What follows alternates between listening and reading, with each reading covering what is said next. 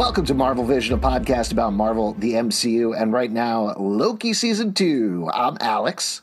I'm Justin. And we are going to be talking about Season 2, Episode 2, Breaking Brad.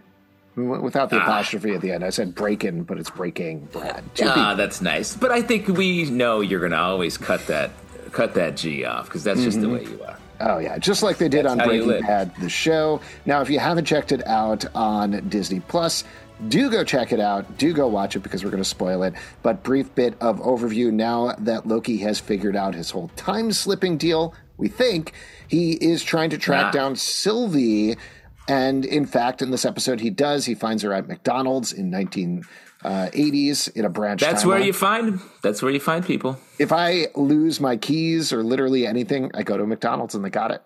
It's a great place. Anything, anything. If there's any takeaway from this episode of television in this series in general, it's go to McDonald's. Absolutely.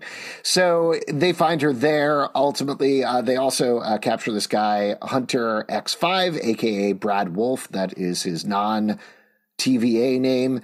They capture him. They get information about him. He was the guy working for Dox in the previous episode. And they find out that General Dox is going to prune every single out of control timeline all at once to get things back under control directly against what Hunter B15 and Judge Gamble had decided in the previous episode to give a take a beat and kind of figure out where things are going. Um, uh, but ultimately, Dox is pretty much successful pruning all of these timelines by the end of the episode. Uh, Loki boxes up Brad, and uh, and yeah, there you go. At the end of the episode, we got Sylvie back in the TVA, realizing what's going on, and everybody kind of bummed out. Now, uh, just to do a temperature check. What I'm getting for you is you didn't love this episode. Is that correct, Justin? I mean, I like some of it. It, it is like uh, I like the way it, it looks. Like we talked about from a production design point of view, I like it. Does seem to be just going hard at the mission. I think the things that I uh, struggling with are it is just so much plot. It's hard to like relax and enjoy the show because everyone is moving so directly at their thing. While at the same time having the same debates we've had, like Loki's like, "Am I a villain?" It's like we know, like, come on, we know this is a whole thing, and the fact that that is like a big linchpin of what unlocks a lot of the action here. I was like, it is simultaneously dense with plot and plot moves that we already know, so that makes it feel a little bit slow as a show to me. Uh, and the McDonald's thing is driving me a little nuts Yeah. because it's go it's too much of an ad. Like at least be a little irreverent with it, make fun of McDonald's a little bit, something. The fact that it's like all the characters are all in on McDonald's. Sylvie, a character who is like very active, like has an agenda, is like, I, this place is fucked up. The TVA, I'm going back where I'm happy. McDonald's, working at, at a McDonald's in the 80s when the minimum wage was like 50 cents or something. Like it's crazy. Well, and then there's that whole scene with Mobius and Brad where they're sitting down, and all Mobius is talking about is, "Oh my god, I want an apple pie. Oh, these drinks are so good. Oh, this food is so good. I I love it. It's so good. McDonald's, Too McDonald's. much. It is too much. Again, I will reiterate." This would not be a problem at all if it was a McRoxxon's or something like that, like something MCU, because then I think you would get a little bit of that irreverence and it would feel a step removed. But I think that's not the. I mean, if you're going to commit to the brand, which they are, I think you have to hide your ad just a little bit. Mm-hmm. Like, I mean, other it happens all the time. Every movie, product placement, all that, and like, I think we always make fun of the little times when it's like a little obvious. Famously, Wayne's World called it out in a great way. Mm-hmm. Do some of that. Either goes too far that it becomes a joke, which I think this series could easily do. That's the type of comedy I think we want out of Loki, or undercut it a little bit to to make fun of it and call it out. McDonald's still gets the exposure, but it doesn't feel like we are truly in the middle of like Miss Minutes is walking through being like, let's go out to the kitchen and have ourselves a snack.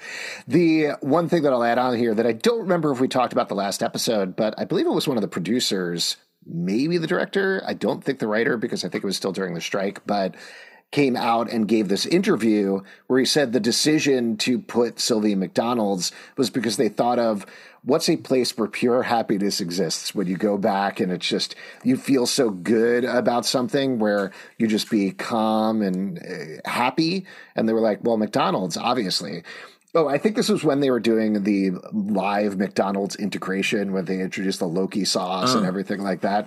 So huh. I'm sure there was a bit of ad speak that was going on there as well. But at the same time, if that was the conversation in the writer's room of like, what's the place you're happiest? Just think. And everybody simultaneously was like, McDonald's. McDonald's. Uh, well, and here's the thing: if if that's the underlying thing, then like talk about that. Like mm-hmm. I want to know that because that at least has can give me a personal connection to either uh, the, the Sylvie or another character or something where it can be like, you know, life gets so crazy, like, and the, this sounds weird, but like my favorite place is when I would put a McDonald's fry in my mouth when I was a mm-hmm. kid. Like at least that's a feeling instead of just blind. I love apple pies, which is like, come on, guys. Well, and I'll also say, and I, I do want to mention what I like about this episode in a second, just to contradict all of this. But I think this also gets a little bit to the issue that you're pointing at is we're losing a little bit of our main characters in the plot. In particular, the one scene that I thought that was the most interesting was Sylvie lying in her truck at night at her child boss pass by and be like, Hey, are you going to be here tomorrow? She's like, Yeah, probably. And then he says, Oh, okay. But she says, Do you need a ride home? And he's like, No, I'm good. My mom's picking me up. And uh, yeah. that to me was one of the most interesting interactions of the episode. That's what I'd love to see rather than cutting in Sylvie. I'd love to see like, what is this happiness like to her? What is this life like to her? It sort of strikes me as uh, not to talk about another show. I know you watch Barry, that episode yeah. where oh my god, what's her name? Sarah. The Sarah, yeah, Sarah uh, is working in the bar, diner, whatever, in one of the final episodes, and she absolutely loathes it. Getting the yeah. tonal opposite of that, spending time with Sylvie and being like living a normal life for once. That's interesting. In a very similar way, we I, I, think this episode does a much better job of it, but I still feel like we're losing focus on Loki and the Loki show a bit in terms of him running around and trying to be like buddy cops with Mobius. Um, yeah. Just to talk about the positives as I sort of veered. Well, hold on. Before you get there, let me just going on the McDonald's and Sylvia of all yes. of it all. Like I agree completely. Like if we got to just hang out with her and follow her, either discovering this, like so all this food comes out here instantly and it tastes amazing. Like that's cool. If she's never seen a McDonald's before, exciting. Interesting idea that she is like blown away by the idea because that's true. I, I believe that for someone who's never seen it before. Or on the other side, if she has like some like past life uh branched timeline like McDonald's memory or she and then there's we can play with some sort of time there, mm-hmm. time travel thing then that's also interesting. And the scene of her, I would love to see like half an episode of her just like discovering that and being in that world. Yeah, but I, I think given the real estate and given the time they've given for the show, six episodes, which gets into a whole thing that we're not talking about here. There was this big article in the Hollywood Reporter, I believe, about how Marvel is pivoting to making TV shows uh, because they've realized a lot interesting of interesting idea. Very weird. They the way this is part of the way it was presented in the article, but real quick, I'll mention that they were like, we're going to try this thing uh, on She Hulk. Our showrunner, the person who wrote it, actually came back and helped us at the end really craft up the show with an arc. That really worked very well. So we're going to try having showrunners going forward. And also, um, we're going to try to aim for like multi episode seasons and multi seasons for a show rather than just like little mini series that are kind of little films. And everybody's like, really? You invented TV? Congratulations. But here yeah. we're seeing the vestigial nature of they have six hours, they have a lot to deal with. This is something that is bridging between Ant Man and the Wasp Quantumania slash Loki season one and whatever. I mean, we'll see if they end up doing this stuff, but Kang Dynasty and Secret Wars and all of those things.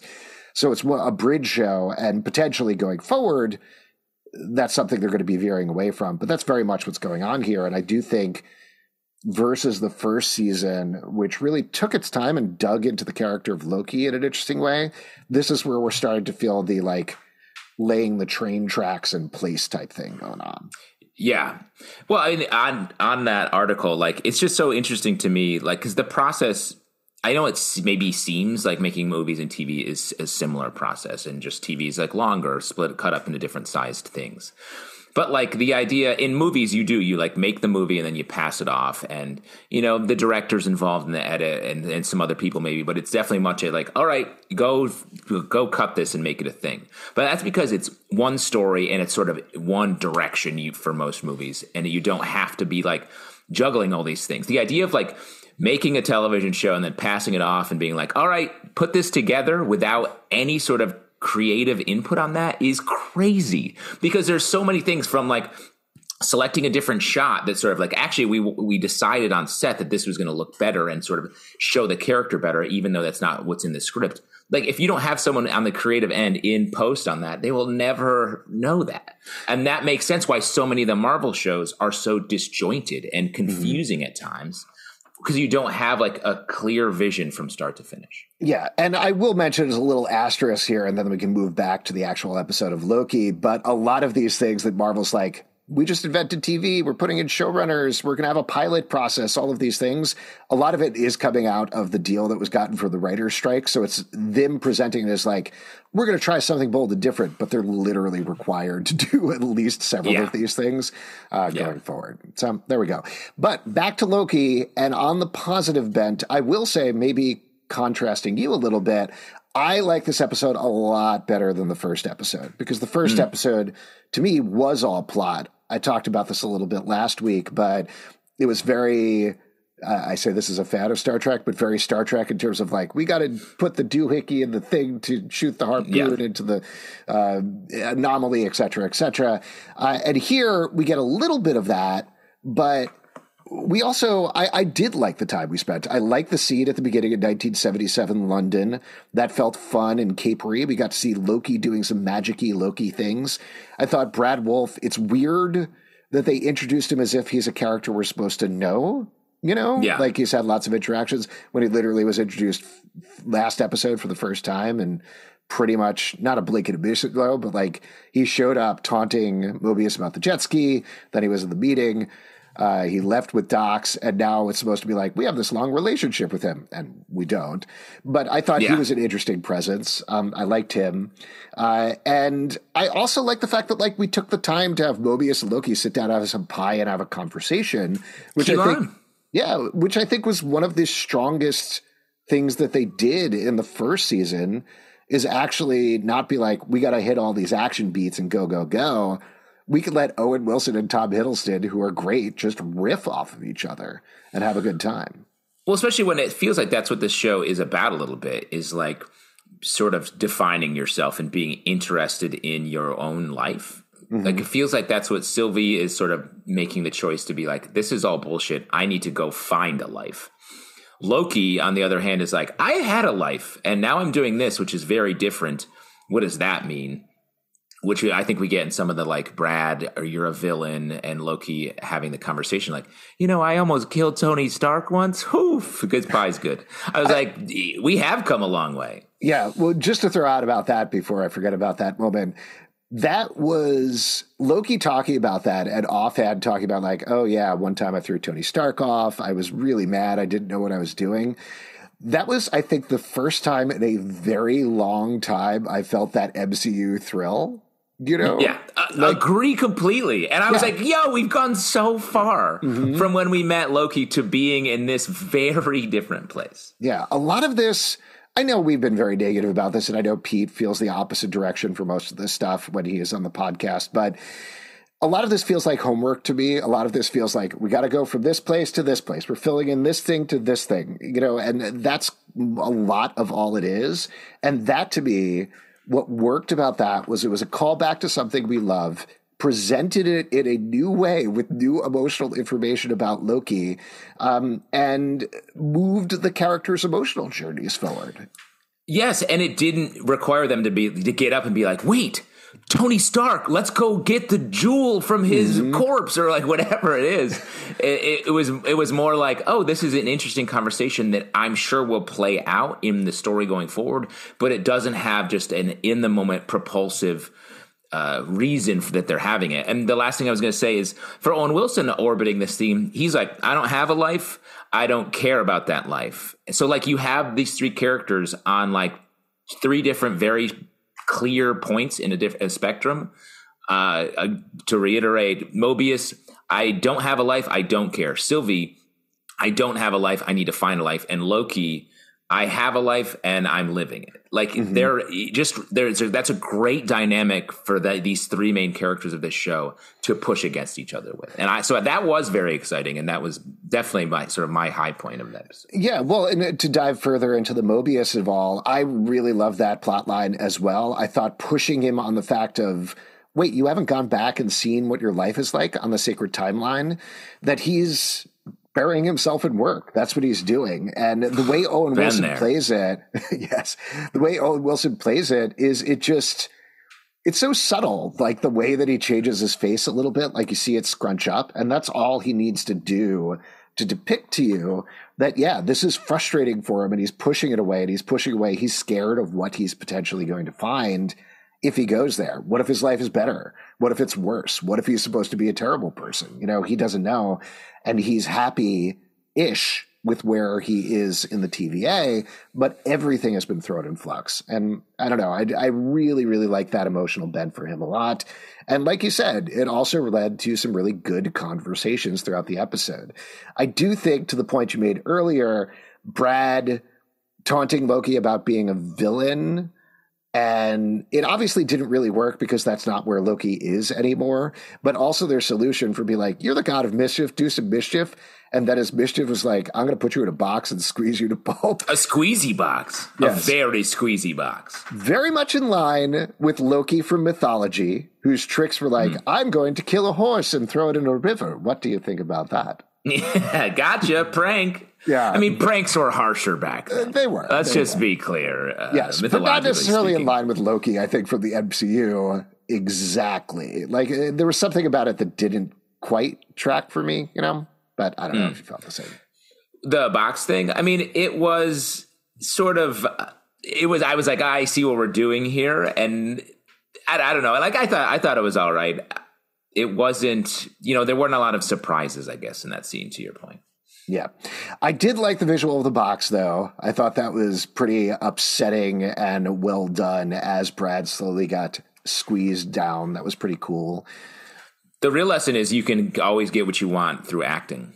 Mm, mm-hmm. Acting, if you really do a good job acting, it'll everything will work out perfectly. One hundred percent. This was all about acting. Uh, kicking off, I'll just mention on the Easter egg front, we started off with uh, Brad Wolfe is this actor in the sacred timeline. He's doing a movie called Zaniac. This is his character from the Marvel comics. It's it was in like five issues of Thor, I want to say, where it was an actor named Brad Wolfe who played Zodiac, a serial killer on screen. He got, I think, hit with a bunch of radiation or something like that and turned into a monster mm. who could create energy knives and also infected with a demonic entity. Then the demonic entity forced him to attack Thor, killed Jane Foster. Uh, and then, oh no, sorry, he died fighting Thor, and then the demonic entity went into a swarm of rats that bit Jane Foster to death. And then mm. Thor teamed up with a TVA agent to travel back in time, not to stop Zodiac or not to change his fate or anything like that, just to stop the swarm of rats. So he stopped the swarm of rats. Zodiac, aka Brad Wolfe, was still dead, and he saved Jane Foster. So there you go. Uh, but that hero's fun, journey, hero's journey, fun little Easter egg there. I did have a question for you. Mm. Something that I don't think has been explained, and I'm not quite sure how to wrap my head around. So, Hunter X5 goes to the sacred timeline and is like, I'm Brad Wolfe. I'm going to be a movie star. Yeah. Presumably, since Hunter X5 is a variant, there already was a Brad Wolfe there. So, what mm. happened? Where's that Brad Wolfe? Yeah. I mean, maybe he's um, first off stunt double. Mm-hmm. Great idea. right. Maybe he's a stunt double. Or maybe he's like his agent or manager. Another great idea because really like in everybody's head, helping you out, getting you what you want because you mm-hmm. are you, you know? Sure. Or he just killed him, maybe. Probably just killed him. Um, I I don't know. They're already, like you're saying, very plot focused and very explanatory, so I don't need them to stop the plot to explain absolutely everything, but there is a little bit about multiple timelines that I feel like they're fudging over here. Well, they're sort of playing it both ways. Like to your point, like they're like Brad, there was a Brad here. Who cares? We don't need to deal with that. And then the emotional crux for the ensemble at the end of the episode is like they pruned all these docs, pruned all these timelines. Those are people that mm-hmm. are being eliminated. So it, it is a little confusing where they lie. And you know, I was sitting there watching the timelines get shaved off and it's like an emotional moment but it also reminds me of like a Gillette commercial mm. where you're you're just shaving the little hair off mm-hmm. three blades i my big question about that just from a logistical perspective and again maybe this is my view of the multiverse versus marvel's view of the multiverse but also this is what they did last season is as soon as you open up the timeline there are an infinite number of possibilities that could happen mm there are not an infinite number of timelines the way that they are depicting it that are coming off the sacred timeline. There are like 10, 20, maybe something like that. I mean, I guess the idea here is that they're going to, off of the sacred timeline, you got these secondary branches, and then off of that, there's tertiary and quaternary or whatever the word is branches. So they're going to the secondary, excuse me, the secondary branches, and that's what they're pruning so there's a more right. limited amount of them. Is that uh, correct? Well, and wasn't that the whole point of the TVA forever is to just keep everything under wraps? And then it was like, let's have it all last season. And now it's going back to limiting it. I don't know what the larger philosophy here is, especially, excuse me, in relation to a character we saw. Um, uh, have you ever heard of this guy, Kang? We saw a little, little bit last episode from a face, seeing his face point of view no mention of Kang here, and we are going to get some Kang eventually. So I don't know how these things balance. Yeah, we'll see. I like you said, I think they're kind of playing fast and loose with all the timeline stuff, and I wish they were more specific about it. They also keep saying there are billions of people on these timelines when they're timelines. There's a near infinite amount of creatures who are living in all of these timelines. Wow. I guess Alex doesn't care about multiversal people. No, I'm saying there's more than that. There's more that they're killing. I don't know why they keep saying billions when there's trillions, quadrillions of beings, something like that. So, oh hmm. well. Um, what else in the episode? I, I continue to really like Obi. Uh, Ke Huy Quan is great. His delivery of the, you think this is a higher priority than preventing a temporal meltdown? Was very yeah. funny. Funny line there. Um, what do you think's going on with Brad's weird tempad? He has this altered tempad that Loki and Mobius are looking into. What's your take on that? Well, I think that's what they sort of explained it away when we got to the Dox scene, where they're like, "Oh, that's why his pad is like this because he's part of this uh, group that's killing the other timelines." So maybe that's it. It felt like a big part of the episode to then be resolved with a line, mm-hmm. but it also feels like I don't think we need Brad anymore. It feels like the Brad story was to get us to Dox, to get us to the yeah. sacred timeline being trimmed to the point that it's it's like the only one. Did you also feel not to jump around? Did you feel like they jumped somewhere in the end because they're like, "Oh my god, Dox is going to prune all these timelines, and now we're there." Yes, it happened fast, and it makes sense. This was a, like a fifty-minute episode that was was a lot, and at the end, it felt like we can't spend more time screwing around with this. We got to see it, and so they just jumped to it. And I was like, "What are all these people running in and out of doors? Oh, they're mm-hmm. the ones killing the timelines." Like, so it definitely came up out of nowhere. Um, and then was we were left with this big emotional, everyone being like so so in shock, but it happened so fast that it was hard to sort of ride with their feelings. Yeah, yeah. We also, I think, part of it is we're sticking in the TVA so much, and the only locations we vision outside are a theater, but mostly the alleys around the theater, and every other person there was Loki. So, you know, we're not seeing a lot yeah. of people there. In Broxton, we're seeing the McDonald's, but that's mostly empty. That seems to be in the middle of a field somewhere uh, where they built this whole. A lot McDonald's. of people going in and out, it, eating their true. their Happy Meals. But we're not really, to use your word, riding with the people who are in these various timelines. So it's more this esoteric is probably the wrong word, but it's hard to hook into. It's hard to hook into the idea of billions of people dying, or trillions, or quadrillions, or whatever, or billions you know? of people served. Right, McDonald's. It's it's trite, so I wouldn't necessarily want them to do this, but there is a utility to things in superhero movies and whatnot when we're following people on the ground and we get to see people reacting to these things happening. Like there's a reason that exists in Guardians of the Galaxy. We cut back to Earth to see what's going on as um, uh, what's his name? Ego's big bubbly thing starts going over the planet. Or same thing in Avengers. We get to watch the waitress and the other people on the ground as they deal with this alien attack. It's so we can have an emotional tether to something that otherwise is too big to handle. Well, but I think nothing's really happened yet. Right. on the ground. Like it's just been these very high minded, like, oh, these timelines are being eliminated with these like temporal explosions or, or whatever. So it's right. like, well, we got to, it would be hard to see a person be like, what's that? Blink. And then their timeline's gone. But we kind of got to see that a little bit in the first season. It felt like there was a more, little more character in each of the timelines. And we even got that at the beginning of this episode with the press line at the Zaniac movie premiere, which I thought was fun. Brad going and like talking to all the reporters. That felt a little fleshed out. I think that's why I got that thrill from the beginning of the episode, which I was like, oh, we're back. We're going to different times. And that's the point of the show. And they're investigating mysteries and rewriting history, just like DuckTales.